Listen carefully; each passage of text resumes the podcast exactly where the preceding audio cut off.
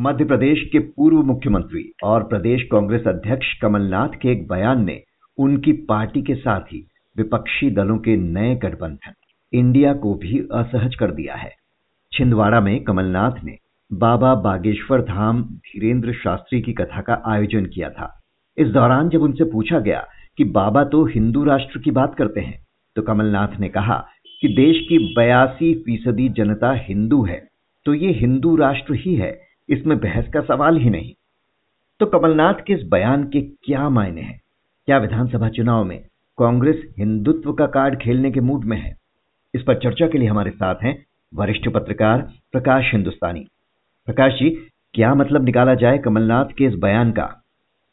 कमलनाथ के बयान का यही मतलब निकाला जा सकता है कि कांग्रेस मध्य प्रदेश में बीजेपी के भगवा झंडे का मुकाबला भगवा झंडे से ही करने जा रही है, न कि तिरंगे झंडे। कमलनाथ मध्य प्रदेश कांग्रेस के प्रमुख हैं, मुख्यमंत्री रह चुके हैं, पुराने कांग्रेसी हैं और वे जानते हैं कि मध्य प्रदेश में बीजेपी से कैसे निपटना है। और उन्हें उन्होंने पिछले दिनों एक बात कही थी कि मध्य प्रदेश में अगर भारतीय जनता पार्टी से मुकाबला करना है तो आपको भी उसी की लाइन पर चलना होगा। मैं आपको ये बताना बहुत मुनासिब समझता हूँ कि उज्जैन में जो महाकाल लोक बना है, उसके लिए धनराशि का आवंटन तब हुआ था जब कमलनाथ मध्य प्रदेश के मुख्यमंत्री बने थे। ये बात हो रही कि आवंटन किया उन्होंने और बाद में उनकी सरकार गिर गई और पूरा महाकाल लोक का निर्माण बीजेपी शासन में हुआ और उद्घाटन प्रधानमंत्री नरेंद्र मोदी ने किया उसके पहले चरण का। अभी उसके और चरण बाकी हैं। तो कमलनाथ जानते हैं कि भारत में खास करके मध्य प्रदेश में मतदाताओं का रुख क्या है? उनकी भावनाएँ कहाँ प्रेरित होती हैं कहाँ आहत होती है? तो वे कोई ऐसी बात नहीं कहते जिससे कि उनके वोट में वोटों में कोई कमी आए। वे कभी भी अल्पसंख्यकों के विरोध में कोई बात नहीं कहते। उन्हें भी अपने पक्ष में रखते हैं। हम्म। तो एक और बात। जी। बताइए। एक और बात कमलनाथ खुद अपने संसदीय क्षेत्र छिंदवाड़ा में काफ़ी सारे आयोजन करते रहते हैं, धार्मिक आयोजन, और वहाँ उन्होंने हनुमान जी का एक विशाल मंदिर भी बनवाया था। जी।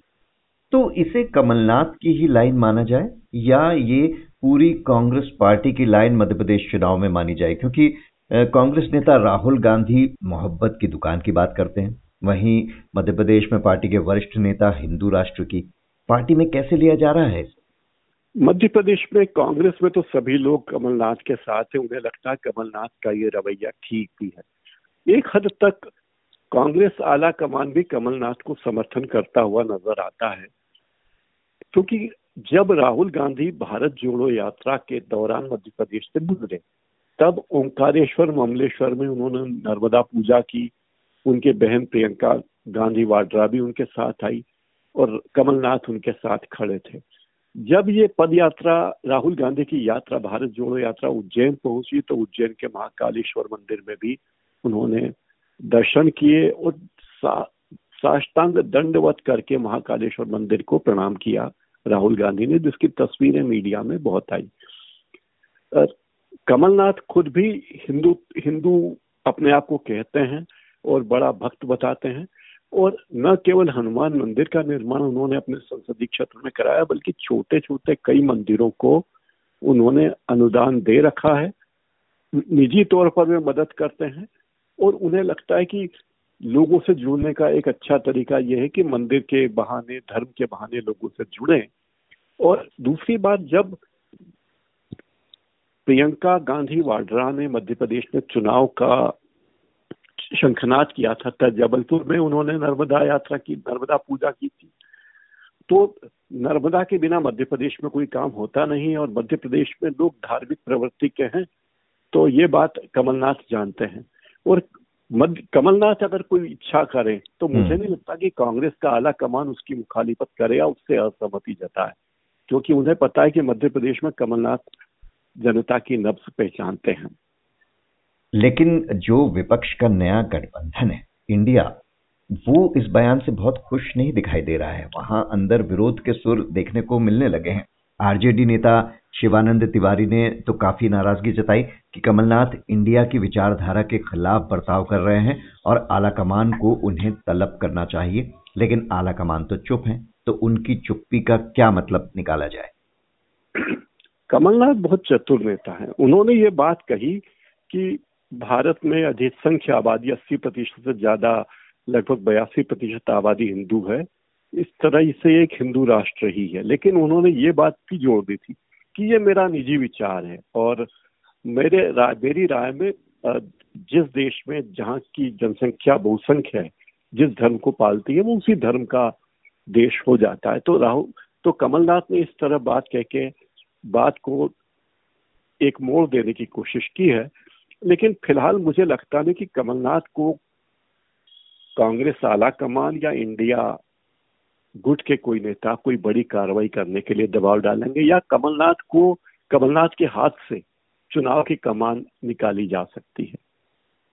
राज्य के गृह मंत्री नरोत्तम मिश्रा ने कमलनाथ को चुनावी हिंदू कह दिया है, पर ओवरऑल बीजेपी कमलनाथ की इस अप्रोच को कैसे ले रही है? क्योंकि कांग्रेस उसका कार्ड ही उससे छीनती दिख रही है यहाँ।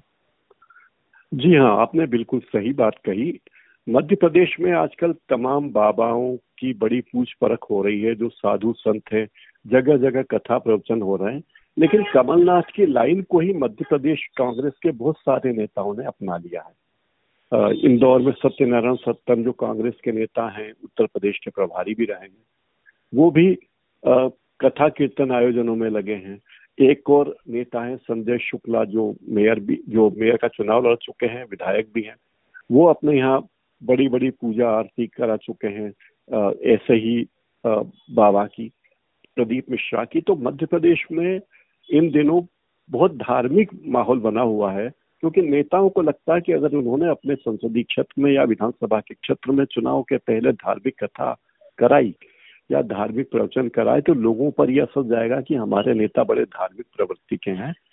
और ये बात बताना बहुत मुनासिब है कि मध्य प्रदेश में बीजेपी के एक बड़े नेता हैं, कैलाश विजयवर्गीय।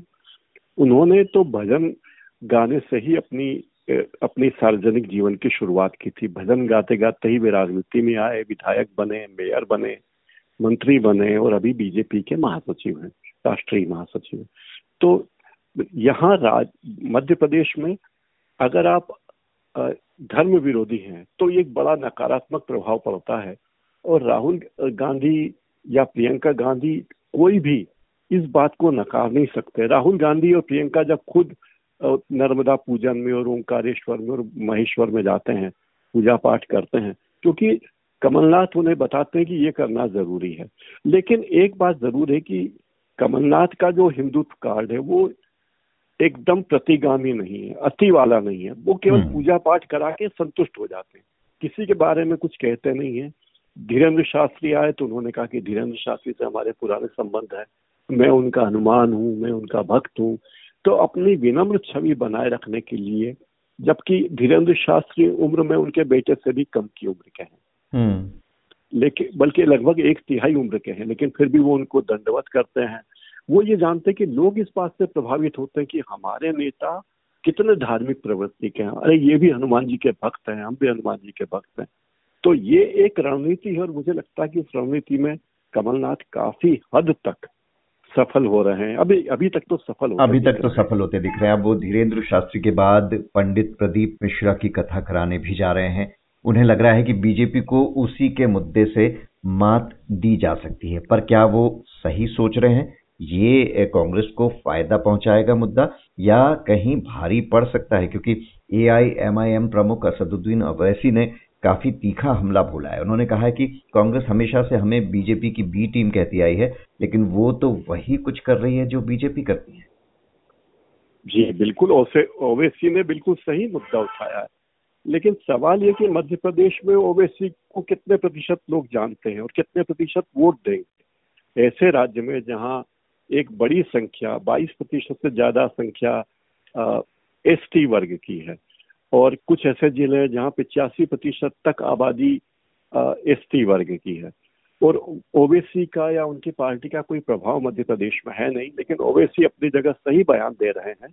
और नरोत्तम मिश्रा का जो बयान है, वो बयान एक हद तक ये चिड़क भी है कि देखिए, हमारा मुद्दा वो ले रहे हैं। अभी तक तो मंदिर के नाम पर वोट ले लेते थे अब हम कैसे वोट लेंगे? अगर ये लोग भी मंदिर में आए तो मतदाता भ्रमित होगा कि दो भक्तों में से किस भक्त की ओर जाए। हो सकता है कुछ बहुत से भक्त ऐसे हों जो कांग्रेसी भक्तों की ओर चले जाएँ। हम्म।